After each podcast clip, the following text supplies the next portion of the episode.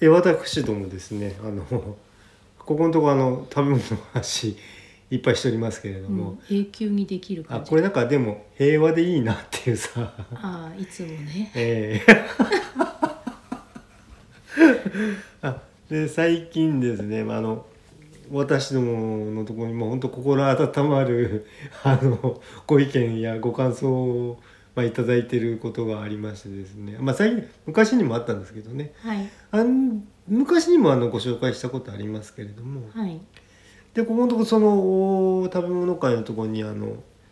えっとこれはえっとハッシュタグついてるんで読み上げていただいてしょあはいじゃないでしょうか、うん、じゃあちょっと私の方で読み上げあ全部はい読み上げますか、まあのどううん、じゃああどのうスタイルはないえのっで、とフリーダムチンパンジー佐藤さんから「はいあのソナエトロン」というハッシュタグ付きのやつをあのーエピソード136の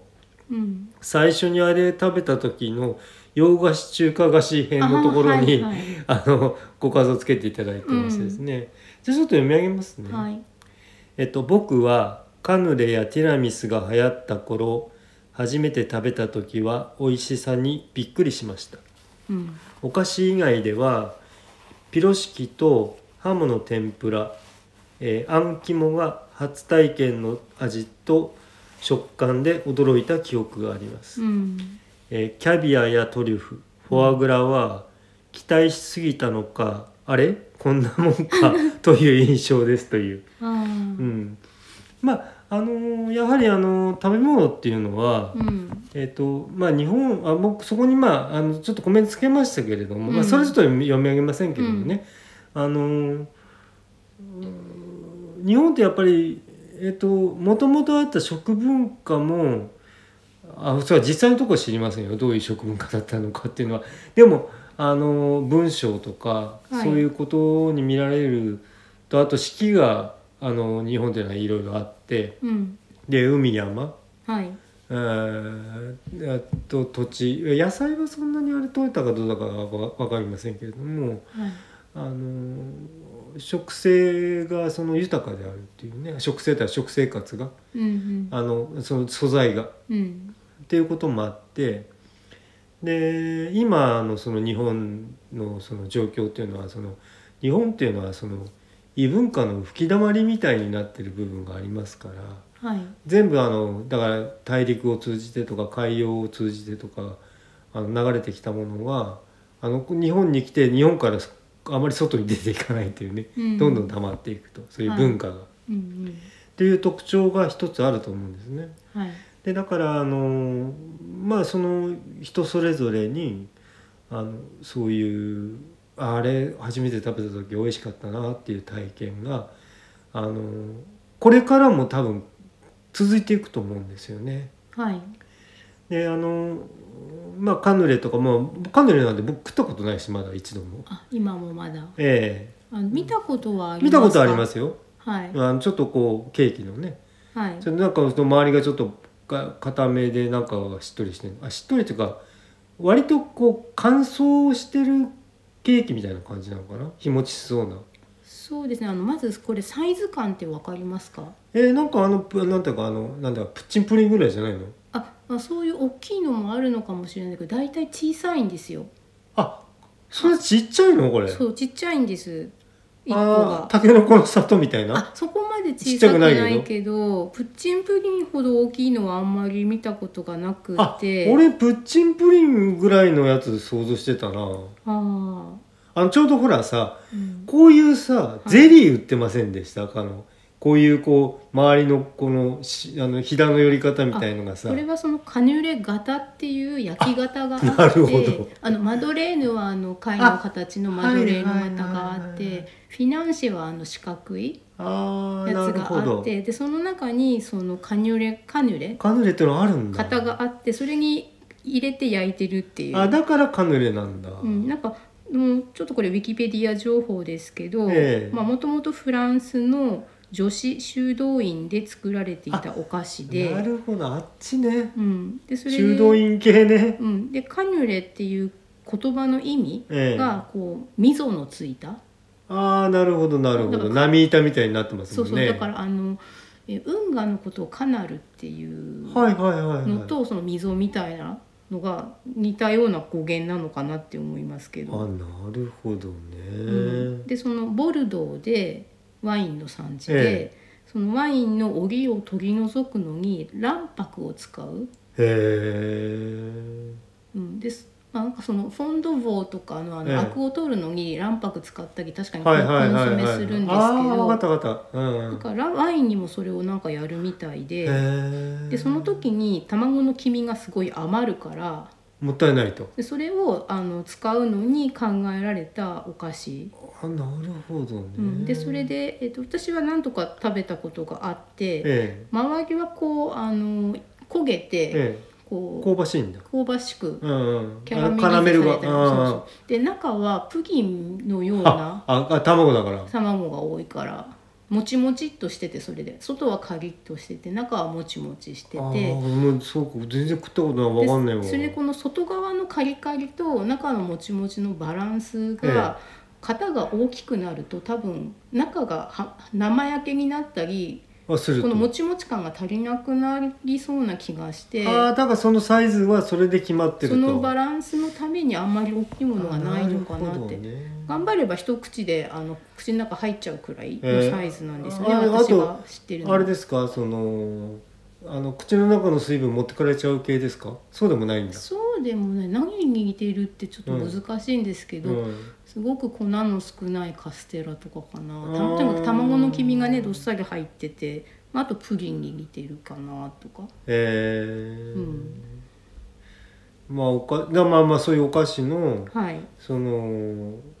まああれ定期的に多分さうんえっと輸入会社みたいなところがはいあの真新しいものを次々連れてくるんだねあれねそうで すそうねティラミスとかだあってさそうです佐藤さんがおっしゃったやつうんで、あの流行ると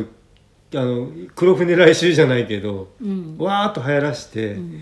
でまあ大体その下火になってきた頃にまたなんか拾ってくるうんと、ねっていう繰り返しのような気もするんですよね。そうですねそのそういうふうにでも一番最初に思ったのはティラミスでしたねそうですねあれをちょっと衝撃だったもんねあのなんかこうチーズとクリームとチョコレートみたいな、はいこいやそここれうまいですねって話だもんしっね。とりしててね、ええ洋酒が効いててであのちょっとあのさスポンジのうんとこうなんていうの洋酒で細かくなってるみたいなのが混ざってるタイプとかさへえで洋酒のパウンドケーキの上にティラミスがかかってるタイプとかああ、あのねああそういうのもありましたよね、うんティラミスケーキみたいうな、ん、あのティラミスが出た時に、ええそのマスカルポーネっていう名前のはいはいはいチーズの名前を初めて知るっていうこともありましたし、ありましたね、うん、そうなんですよでああここでなんかおっしゃられたのハモなんかっていうと僕はあなんていうの湯引きしてさあの花びらみたくなってるやつ、うんピラピラピラってそう開いでてすねまずそのハモを開いて、うんでそれであの細かい骨がたくさんうんあるから、うん小骨が、うんそれをその生の状態でこうハモ切り包丁っていう多分特別な包そ丁うでですねこうすすごい細い幅で、うん切れ目を入れて、そぐとうんその骨を切っちゃうんですよね、うん、骨切りって骨いうやつで切すり、ね骨を抜くんじゃなくて、えでそうするとそのうんそれで、まあちょっ下とまで切り落とし、うんうん切り落としちゃったらなくなっちゃうから、それでその幅が何センチか進んだら初めて切って、うん一切れにして、えうんでそれでこう細長いものをお湯の中にさっと入れうてんすぐ出そうそうそうそうしそうて氷水で冷やすとこうくるってこそうそうそうそうそう開いて菊の白い菊の花みたいになそるうんでぼすんよぼりみたくなって、うんうんうんでそれをそのいろんな味付けで食べるっていう、ええだから天ぷらっていうよりも僕そっちは食べたことありましたけうどね、ん、私も天ぷらは食べたことないですうね、んまあだからでもうなぎと一緒ではい、あの下処理骨の下処理うんがポイントになりますよあでもね。うなぎは多分あの骨は抜いてると思うんですよねいやある小骨入ってたっけあるか、入ってますよ。うんでもだ切かららこれないですよねあのハモみたいにはいや高級なとこはあ高級入れてるらししいですよ。へえだからそこであの食感の差が出る。あそうなんだだからあれが、うん、あのーなんていうのかなまあこう手かけてるかだからあのえっ、とよくねあのこういうこと言うとあれですけれどもえっ、とまあスーパーマーケットとかで、うんえっと、海外産のはいかば焼きとか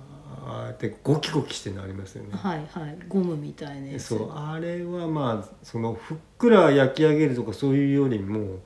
あの骨のがなんかこうゴキゴキしてるのが僕気になりますけどうね。んまあそうか目打ちして開いて、ええ背骨は抜くけど、ええ、そうそうちっちゃいメインのでっ骨かはいそうそ抜う、かないってそのまんま、ええ、あの穴子もね穴子はまあもしかしたらもう本当に柔らかすぎてうん抜かないのかもしれないけど、ねあれも開いて背骨は抜くけど、そうそうそうメインの骨は抜くけどでその後こうこう竹で編んだねあざーるみたいやりまなすカよゴねみたいのに入れて、うん煮汁にそーっと沈めえて、えそーっと持ち上げて、ええ崩れちゃうから、ねうん、あれ崩しちゃったらで一本穴子とかやってるとこはさそう、まるで何でしょうかってことになっちゃうもんね、んだからにに煮るんだったらそういうことになるけさあど俺穴子もさ初めて食った時に寿司屋ではい、あの炙ってもらってあの穴子寿司じゃなく、うん、あのつまみの炙り穴子っていうのがさあもうねあれうまいよねはいそううなぎより俺穴子の方があれ好きかなあそうですね私も今はもう穴子の方が好きで、うんで穴子も天ぷらあるもんねありますあの北茨城に、ええー、とあんこう鍋が美味しいお店があるんですけどそこ行くとそのあんこう以外にもその穴子の一本揚げみたいな、えはいはいでっかいのがドーンって乗ってる天丼があって、うんうんうんうん美味しかったですねだからあのなんだっけえっとその穴子じゃねえやあうなぎねでもうんうなぎもねもう俺たまにねもうもうたまらなく食いたくなる時あるんだよねはいでそうするとやっぱりその、えっとスーパーマーケットで売ってる程度のスーパーマーケットに入ってるす、魚専門店に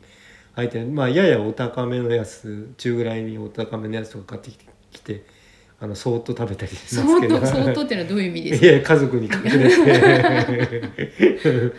これだって分けられないんですけどっていうあーお小遣いであうなぎを食べる、あその辺でねだから魚系でねよくね自分で仕入れてくるのがね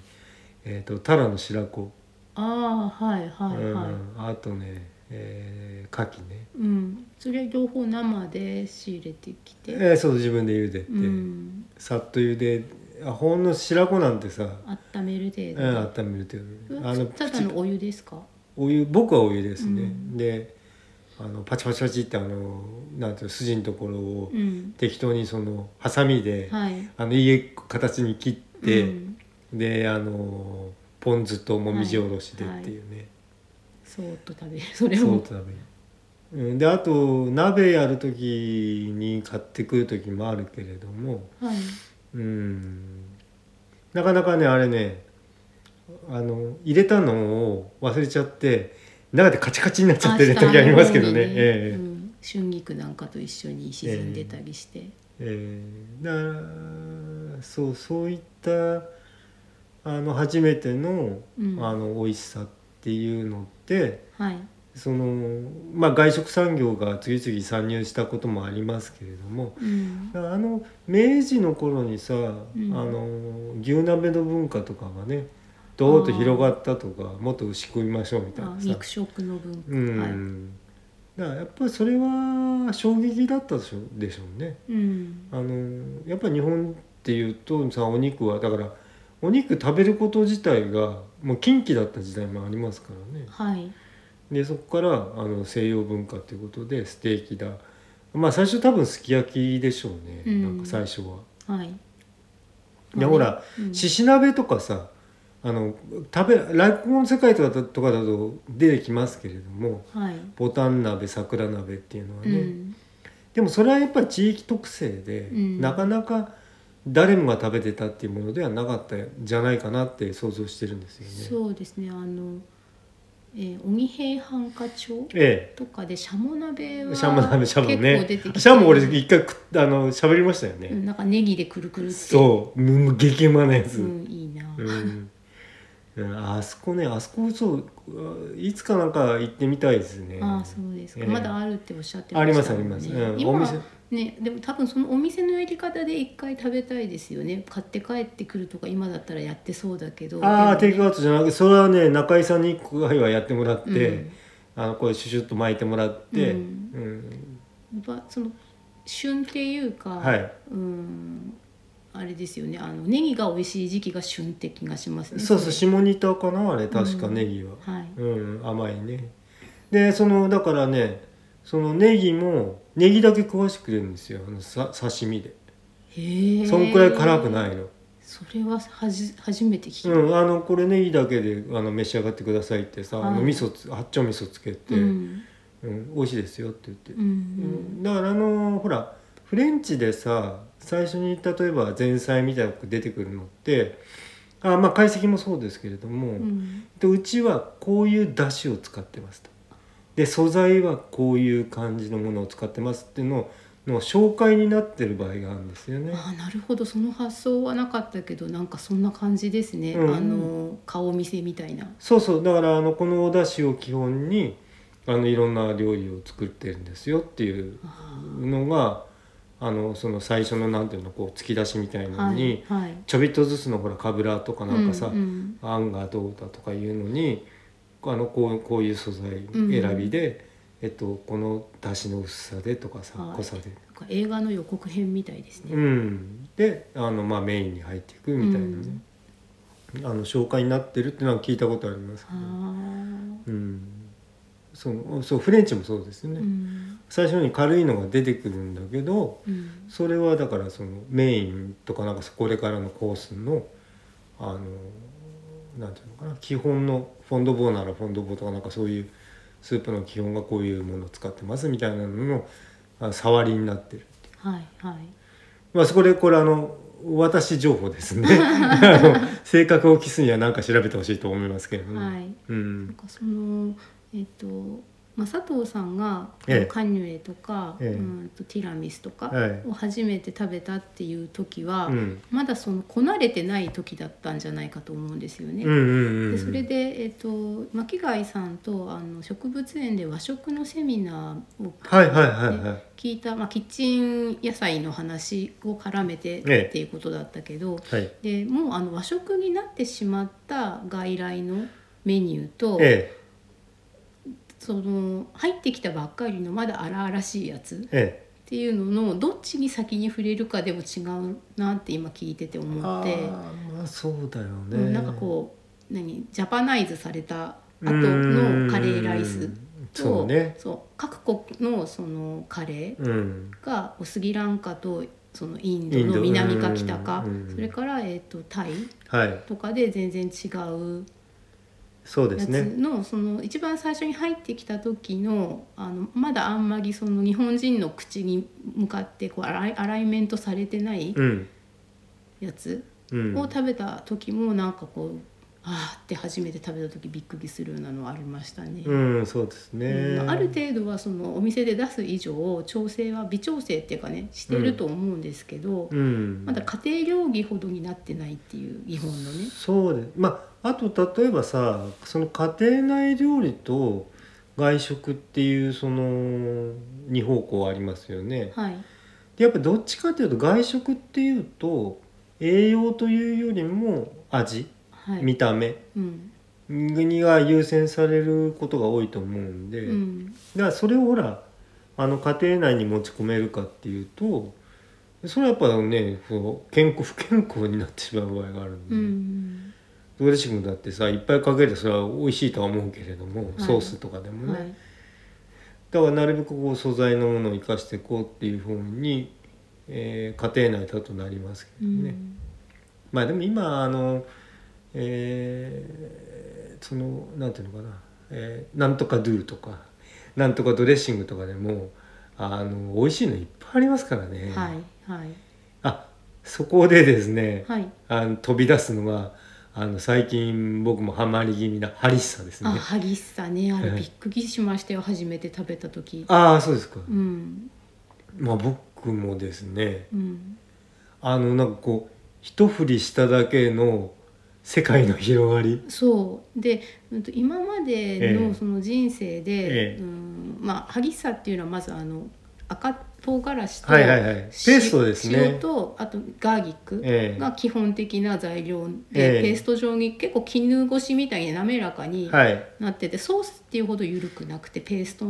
ですねなんですけど、ええまあこう似たようなものではその日本の缶ずりとか、あー似てますね、まあ、缶ずりにはその、えー、とニンニクは入ってないんですけそうどそうあのエスニック感はないけれども、うん缶ずりにはねあとまあ柚子胡椒とかねそれは唐辛子、青青い唐辛子と柚うんうん子うんうとんかだから柚子は萩さんの方に入ってないけど、うんうんでその辛い系のはいそういう、うんとエスニックっていうくくりに入るもので、はい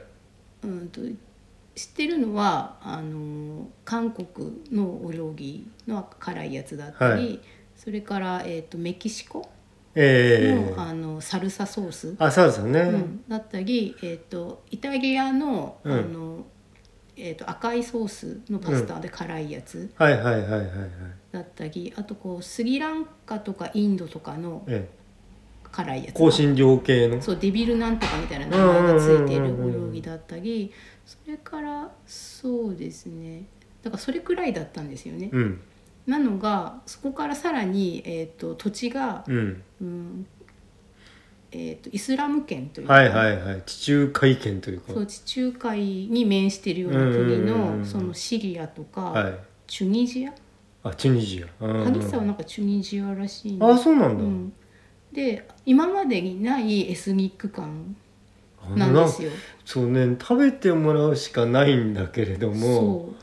あのそうねほんのちょびっとではい。かなり世界広がりますようね、ん、でびっくりですよね。だから、ええいっぱいかけても美味しいんだけれども、はいほんのちょびっとでこうんう、わーっとこう鼻腔に広がる、はい。その世界観がうさ、ん、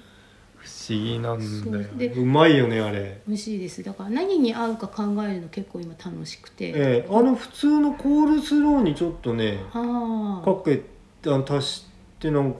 とかね、うんうんうんあの普通にドレッシングまぶして、はい。でちょっとあれ入れるっていうね、うん、であとた例えばソーセージとか、ああ美味しそう。ええうんあとなんだまあお肉でしょであの焼いたソテーしたお肉とかでもあれをさチラッと入れただけで、うん、あれこれ何ですかっていうさそうですあねの。普通に味付けして例えば生姜あの焼きなら生姜焼きとかえっとなんていうのかな照り焼きみたくしてもいいいいそうした上で、うん、あれちょっと足すんですよ、うんうん最終的に。おそれえってうん、うん、なんかこう違う大陸の味なんですよね。そうだ結局さやっぱさ肉文化に適したはい。あの香辛料ってまあ香辛料戦争ってほとんどその肉料理の匂い消しですよね。まあ胡椒とかね、ええ最初ね、その、ええなんですけどマルコポーロの時代の話でねすけど、そんなにほらまあ干し肉とかの技術っていうのももうあったんでしょうけれどもはい。どうしてもそのもうちょっと腐敗してきちゃうと。うん、でもなんとか火かければうん、お腹壊さない程度にはなるけどその腐敗臭が消えないんでこれ食べられませんよっていうのをさ、うんいかにそのなんていうのかなそういう香辛料とかソースとかで、うんあの薄めていくかっていうのは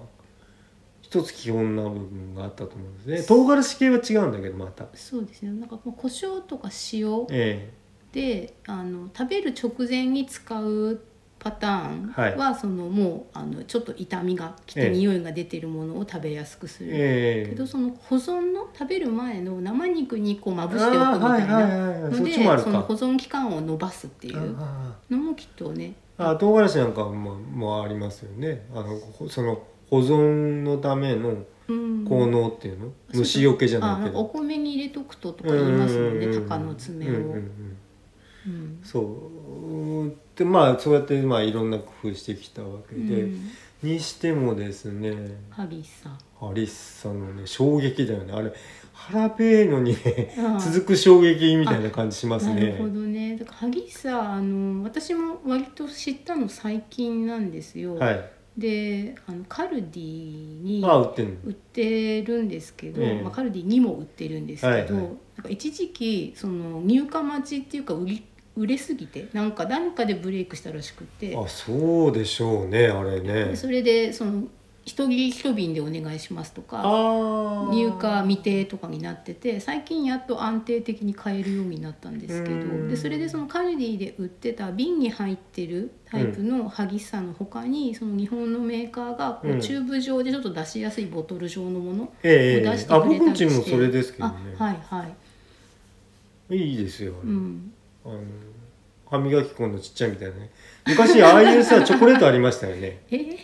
ー、わかんないえあのサイズのさ中に柔らかいチョコレート入ってんのあのハーシーのやつハーシーじゃないもう駄菓子系あ駄菓子ですかなんかホットケーキにかけるようにハあーシーのあ違う違うそうソースじゃくなくてあじゃあもっとちっちゃいあの駄菓子でああいうのがあったんですよ、えーとこん赤いキャップうんのちっちゃい中にあの俵俵型のチョコレートがいっぱい入ってえる違う違う違うあのペースト状のチョコレートがいいえ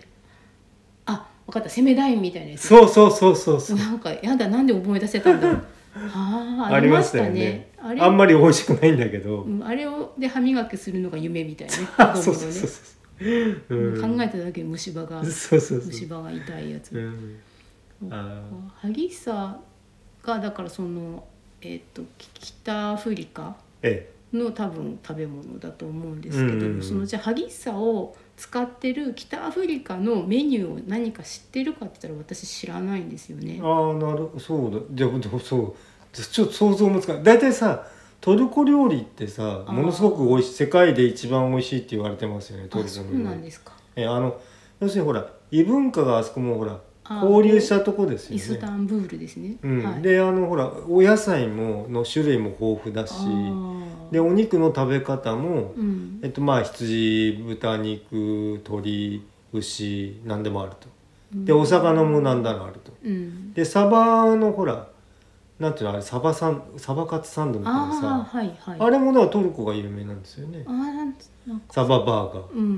ん食べたこと多分あります。うんうんうん、はい。だからすごく美味しいっていうことを聞きますけどねなんかそのトルコローギートルコアイスはねなんかよくあの伸びるやつはああそうだね知ってるんですけど改めて何か食べたことあるかって言ったらちょっともうどうだろう、なんかなんかあれ意外と縁遠いですよあのね。ドネルケバブとか言ってるやつってトルコでいいんあーですかそうかもしれない。シシカあバー風そうだとかね。そうそうそうそうだよそうだよ。それであのつくばにえそえの、アギーズケバブっていう名前のお店があって、えでそこはそのトルコ料理だけじゃなくて他にも、まあ、ピザもあるしえうんパスタもあるしなんかこういろんな国のうん。料理があるんですけどあーいいね。でそこで出てくるあの辛いソースですっていうふうに出される赤いソースが赤いドレッシング状のソースがあるんですけど、うんうんうん今思えばあれは激しさを混ぜてあるんじゃないかって。あそういうエスニック感が出るんだ。うん、あー独特のね。だなんかのスパイス独特のなんかっていうスパイスなんでしょうけどきっね。とねだからその激しさっていう名前は知らなかったけど食べてたこともあったのかもしれうなんいでうすんね。うん。そうなんかさいやこれどっかで食べたような香りっていう気もするんですね。だけど。うんそのなんていうのあでもえっていうさ 驚き、うんうん、でそれでトルコのそのお料理にうん、そのケバブ屋さんはいではやっぱポークはないんですよね、あなるほどなるほどイサイスラムのあそ人っかそっかそっかそっかそっかそがっかたくさん出入りするからうん、うんとその羊チキンとラムとうんビーフなんですよ、うんうんでそれをそのあのぐるぐる回るやつはいはいはでい焼いてこうそぎ落としてはいはいはいお皿に盛ってうん野菜と一緒に出てきうんうんうんうてんそれをあのナンで食べるかうんライスで食べるかっていうのが選べはいはいはていでそれでヨーグルトっぽい白い、うんあのソースと、うんあとなんかこれ辛いやつですって置いてかれる赤いやうんうんつうんうんが、あのケチャップが入ってるようなビュッて出あせる出すやつ容器に入って、まあ、好きなだけかけれるっていう状態になってるんですけど、なるほどね、うんそういうなんか美味しそうだななんか,、まあ、なんか本当お腹空いてきちゃう っていうか俺だからビール飲みたいになっちゃうんあだよねあなるほどね、うんその常にね常にねビビールの友達を探し続けそるうそうそうそう炭水化物抜きビールだから、うんうんまあ健康にいいんだか悪いんだか分かりませんけどね、うんでえっと萩さはだから、まあ、これ一応萩さなんですけど、はいはいあ最近あと見つけたやっぱりそれもネットで見つけてあいいなって思ってたのが現物見てあの動物のね羊えに名人って書いて陽明人っていうふうに呼ぶえうんそれは粉なんですけどあスパイスっていうか粉ねそうふりかけみたいなあ感じでーあ下味下味っていうか2種類あって、ううん、んとそののぎ玉ふりかけみたいなああいうゆかりとかああいうパッケージに粉が入っててうんで、えー、とメインに書いてあるのはクミン塩って書いてあるんです。ああそのまあもうこれはクミン塩だ、はいはいうんでそれででも見ると赤いんですはあでだからだけどかけると結構いっぱいかけてもそんなにしょっぱ辛くくないとないんですよね。であとそのパン粉みたいのが多分一緒に入っててクリスピーな感じごまとかああなるほど、うんで食感が出るとでそれをあのま陽明人って書いてある通りあの羊のラムとかうんマトンとマトかンうんを焼く時にこう下味的にまぶしておいて、え焼くとかでもね袋に書いてあるのは先にまぶすんじゃなくえて後かけのがいいとラムだったらこうフライパンかなんかで片面焼いてひっくり返した後とあーかに表面返にさかないようけて、にねでそれで、あの手きつけるみたいな風にか書いてあるんですけど、この間それを羊じゃなくてネギの上にチーズ乗せて、うんでそれを陽明人にザバってかけて、うんでそれをあのグギルで焼いて、うんジュージューしたのあを肉抜きで肉抜きあーなるほどでやってそれも美味しかったですね。ああまあまあそういうアレンジですねなんかそれもそのクミン塩でクミンってカレーのうんスパイスのイメージが強いんですけど、インドって味じゃなくてやっぱりその北アフリカな感じのあーなるほど味でねあのそういえばさあれとかもなかったね昔あのクレイジーソルトっていうのあーでも一番最初はそこからでしたかねうん、うんあれもちょっとびっくりでしたけどね、なんかあれってチキンとかにそさの国で言ったらどこ設定フランスじゃないのあーフランスイタリアのあたりって、うんエスニックとちょっと違うんですよねイメあーエスニッ違いますクね料理ってイメージとね。うん、違いますねうんまあだからまあ塩の種類とかもまあ今いろいろありますからね、うんそれでそのエスニックな感じで、えー、とう初めて食べてびっくりっていうのは、あれですナンプラーああナンプラーねだからタイ料理ですね、ええはいそうかうちはねナンプラーはえーっとねほとんど使わないかな結構ジャン系はいっぱいあるんですけどあ中華、ええ韓国甜麺醤とかなんはかいそのなんとか醤とかね豆板醤とかうんは一通りありますからまあそれだけで自分でその麻婆豆腐作れちゃそれできるっちゃできるんだけど面倒くさいからやんないけどうんじゃんけとあと調味料珍しいの何だったかな、うん、だからナンプラーもその使い方がやっぱすごい個性が強いんで、ええ使っちゃうと全部あれになるので、ええあオイスターソースはあるかなあそっかそっかでうんとあの空心菜炒めっていうのはいはいはい青ありますね炒め中華っていうか、タイの、うん、はいあれにやっぱりなくてはならない味って感じですけどね、ええそうかうんあでね俺はあれがねあままあ今食べ物の話が何でもいいんだけどあれが苦手なのよあのさえっと生春巻きにかけあーるレッドあ甘いやつあそのうんチチリソースっていうふうに書いてあスイーるけトどチリそうスイートチリソース、うんなんかちょっとドロッとしてでんぷんで多う分、んとろみをつけて、うんでなんかこ赤いれなんで甘いんでしょうかっ種てとなかっちゃがうの入っよてるやつね、うんはいはいはい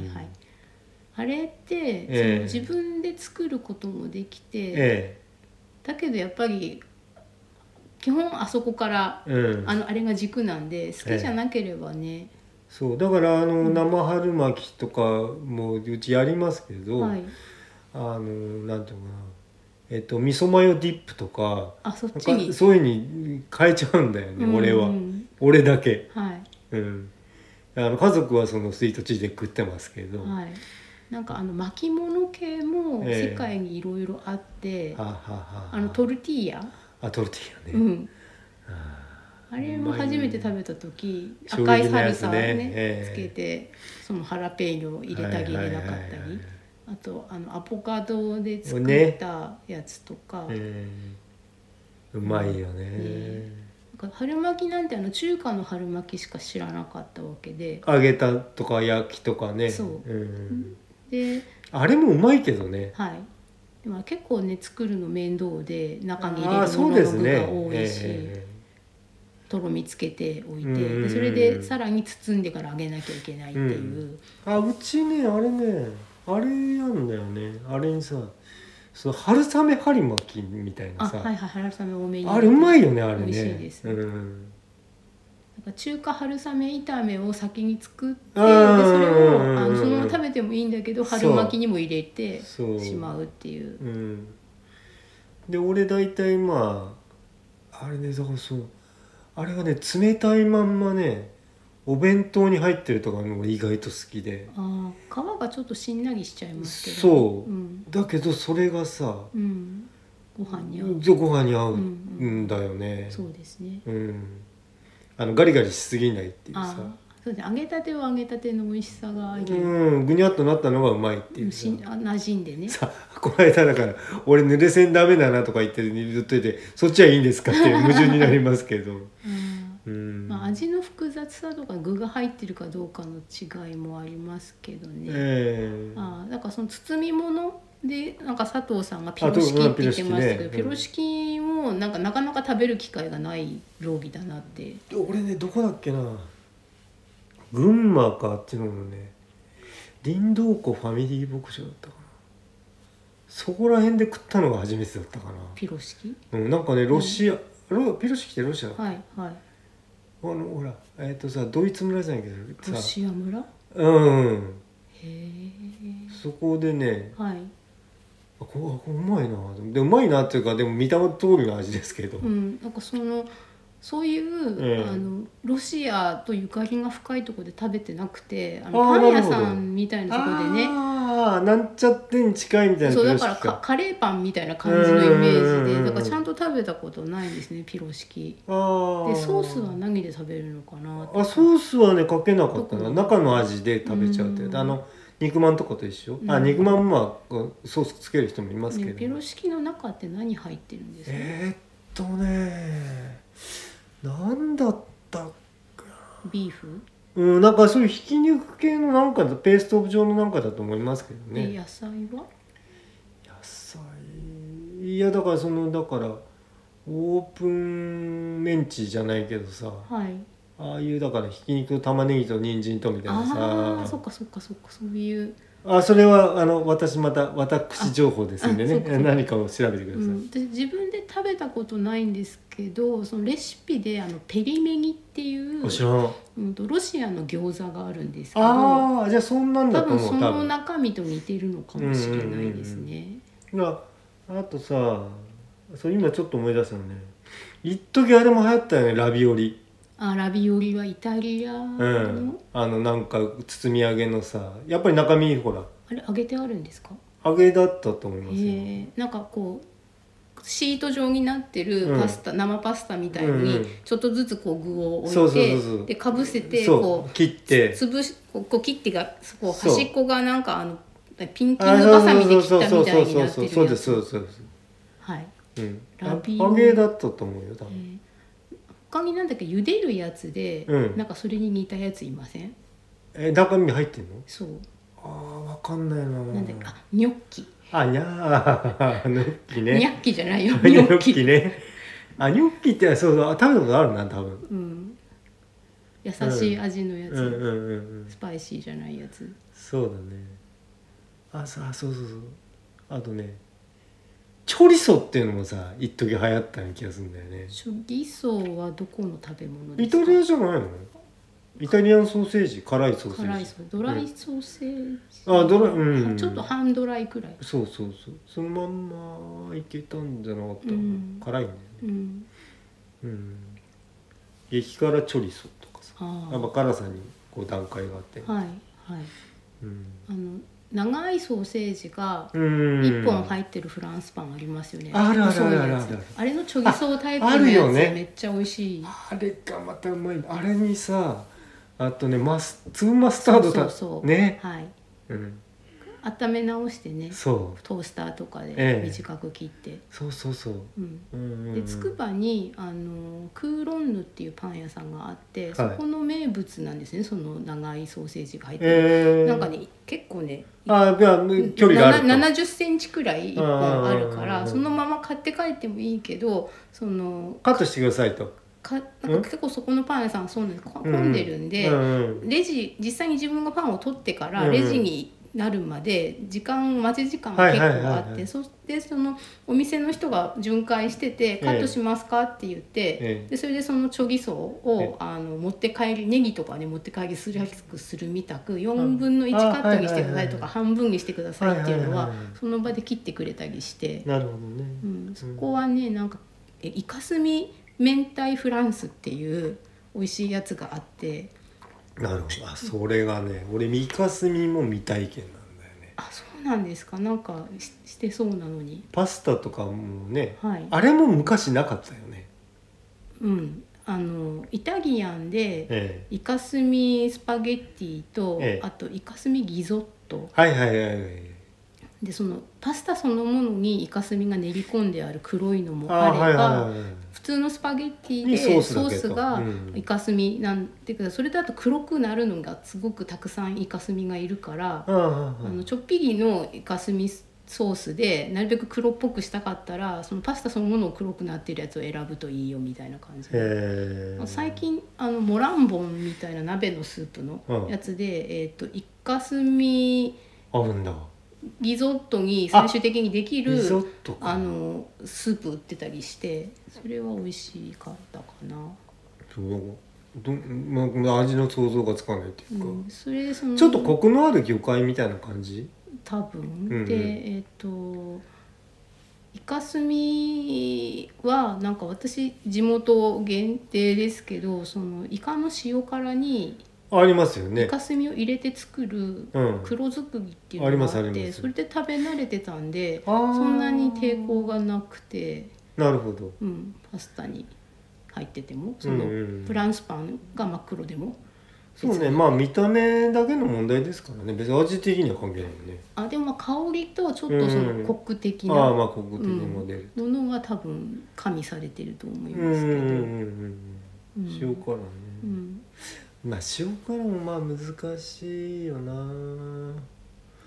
あの割と浅作りみたいので食べるのが好きな人もいるあしうんと熟成して慣れてねうん、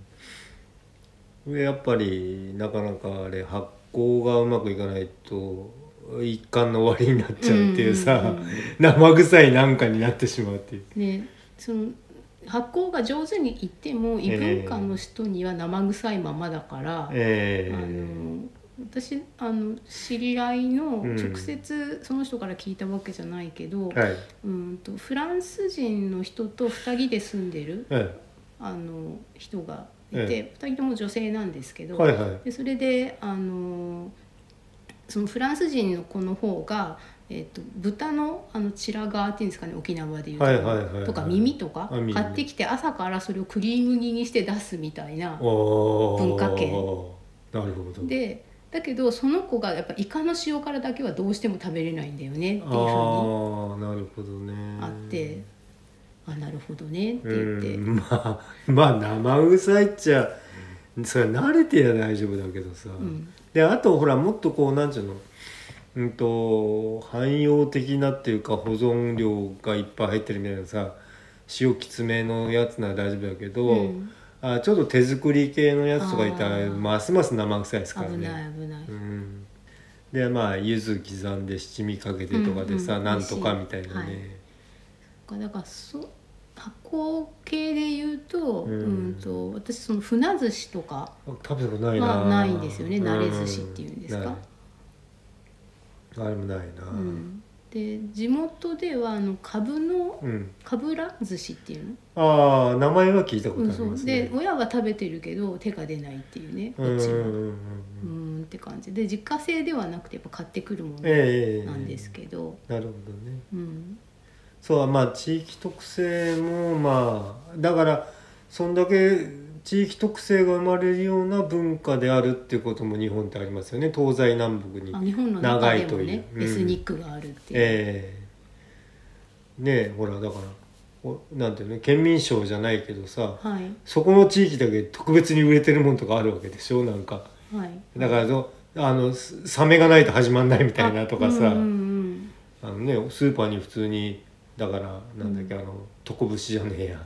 やいや長波がさいっぱい置いてあるう地ん域がわらみってなんだっけ巻き貝みたいなそうそうそうそうやつうんちっちゃいやつ、うんあれはどうやって食べるんですか、うーんと普通に茹でるとか白いお味噌汁が多いんじゃないかなへえで中はもう出して食べる、だしと思いますううんん、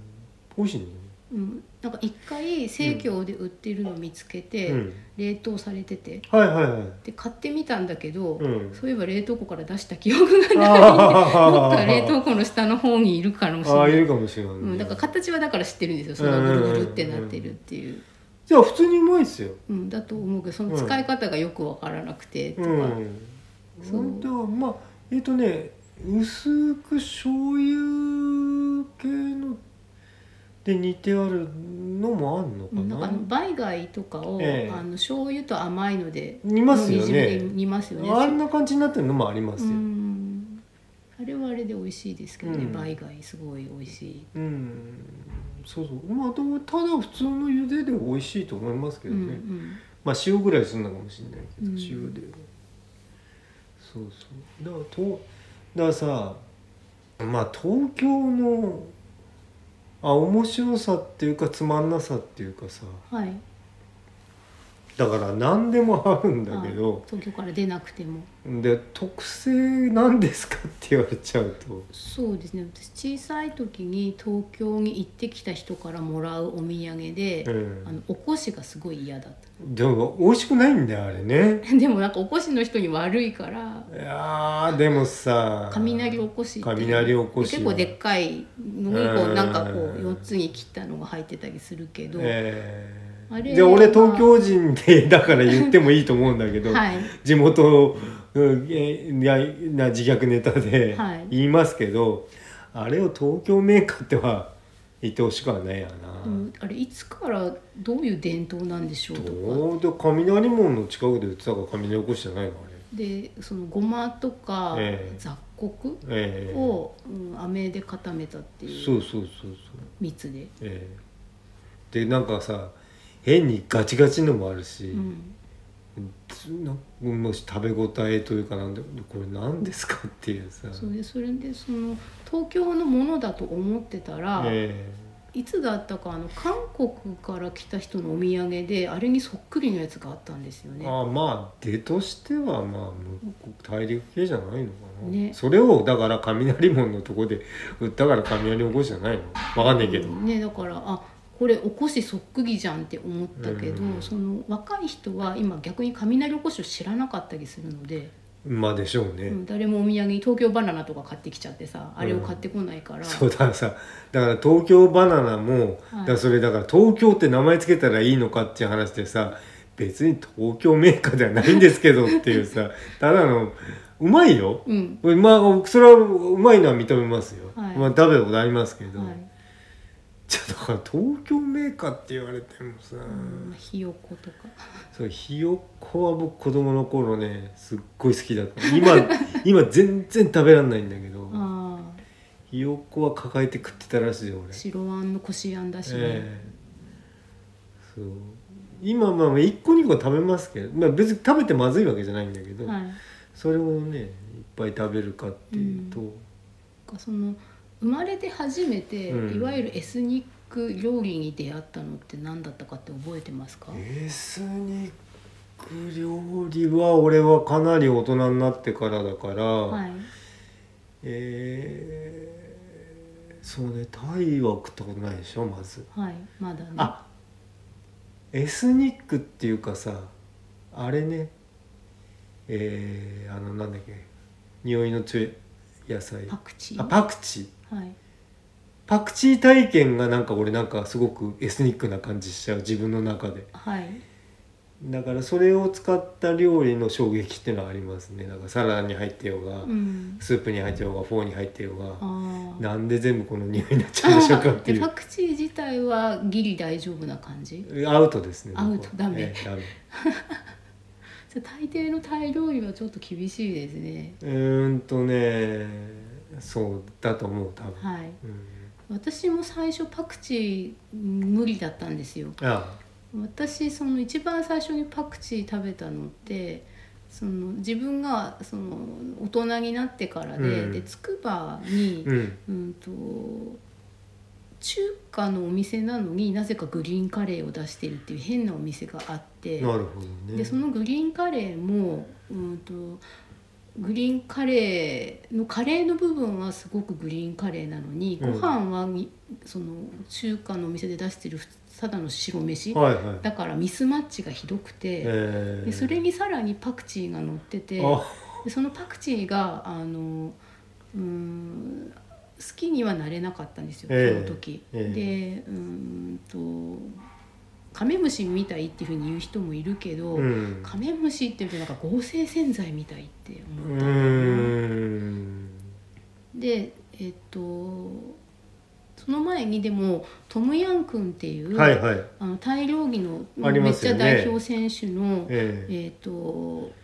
スープをえ大学生の時に飲んでて、えでえそれはあのトムヤンクンペーストっていう、ええお湯に溶かせば、はいトムヤンクンになるっていうペーストがあるんですけど、ええええそれをあの研究室の、うんタイから来てる留学生の人がいたんですけあど。使ってたそんれをだ研究室のあの実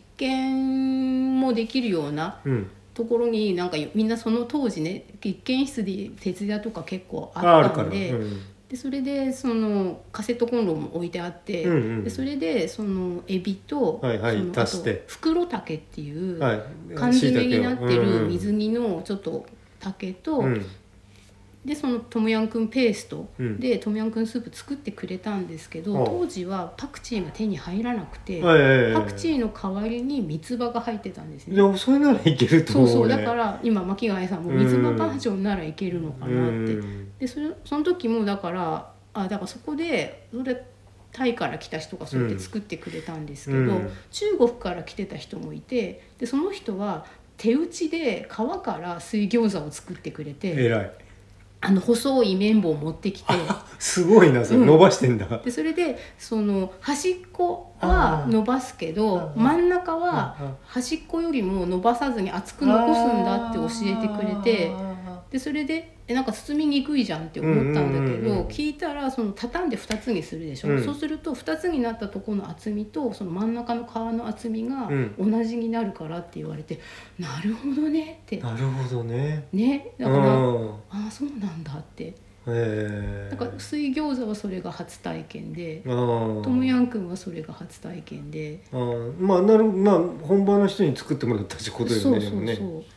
ううんであとその国内エスニックではその新潟から帰帰省してきた先輩とかがいて、えそれで、えー、とあの腰の完売の蔵元からもらってきた酒粕で作った甘酒とか振るえ舞ってくはあれたまり、たなんかすごいなそれはうん、あとその長野から帰省した先輩がうんおやきをいっぱい持ってきあて、おやきはまたね初体験の時はびっくりしたね俺うね、ん、ででうまあいのこれってなんだよ野沢菜とか、うんあのナスの味噌煮みたいなやつそうもあるけどバッタが入ってるやつもあああってバッタちっねちゃいバッタのその佃煮がぎゅうぎゅうに入ってるやつもあってうん、あー俺でもねあの辺のやつのねえっと蚕の缶詰は食えなかったな長野、うんなんかあの辺のやつなんだようん、なんね、かそれは知ってはいるんですけど食べたことはなくて、ええ韓国でもなんか食べる文化があるらしくてあーまあそれは養蚕やってるところはあるんじゃないかな、うんでその割とメジャーな養蚕っていうか、その日本だとその長野だけの文化みたいな感じだけど、ええそのあ意外とあるとその普通にあの辛ラーメンとかあの韓国ショップみたいなところあにー辛ラーメンとえなんとかカムジャなんとかとか、うんで売ってる中に缶詰で蚕の缶その水煮が何のかわかんないけど、ゴロゴロって入ってるのが売ってて、あこれがそれなんだって思ったいけどやこれがそれなんですでよ も食べたことはないんですね、うん幸いなのかなんか、ちょっとねうん、食べたら美味しいんでしょうけどなんかアーモンドみたいななんか香へえりがするとかなんかねそうですかセミとかもうまいって言いますからねあそうですうか、ん揚げんのかなあれ確かうんすごい香ばしくて美味しいらしいですあでもセミが大発生してた時に、うん日本の公園でセミをいっぱい取ってる外国の人がなんああか職質されてニュースになってた気がします。ああそうなんだだから食べちゃうんだやっぱうんりううん、ん、まあそうでしょうねコオロギとかだって食うとありますからねそうですね。俺だからイナゴは普通に食ってたからね子供の時あそ佃煮あそうですか。それはどこの文化圏ですか。どこなんだろうかおな父さんとお母さんは別に長野とかじゃないなですよね。うんうちは千葉だけどいや普通に食ってたなうん佃煮まあ佃煮になっちゃえば佃煮の味なんですけどね。そうそうそうだから普通のあのほら小ぶ小魚のはい。食感とかもうん。た変わんないで手す作りですよね。本当にね。ええはあまあまたお食事会うんかななんかなエスニック界。エスニック会うん。まあこれだから掘り始めたらいろんな料理できますけどね、うんそのエスニック界で今から食べてみたいものってあります今からって今日これからって意味ではなくて、うん人生の意味であどうかなまああと俺特にないかな和食でいいや俺マージャン でと特に冒険しないあパクチーともあーもう別にうん生きていく、まあ、うん私も人参とは和解できそうにな いので、うん今人参うまいですけどねあの新人参っていうのが出てきててへえ甘みがね柔らかいし甘みが強い、うん生で食うのも美味しいそっかなんかセロギとは和解できたんだけど なまあまあ、まあ、そう嗜好品みたいなもんだから、はいまあ別にねはいということではいあどうもお疲れ様でした、はい、お疲れ様でした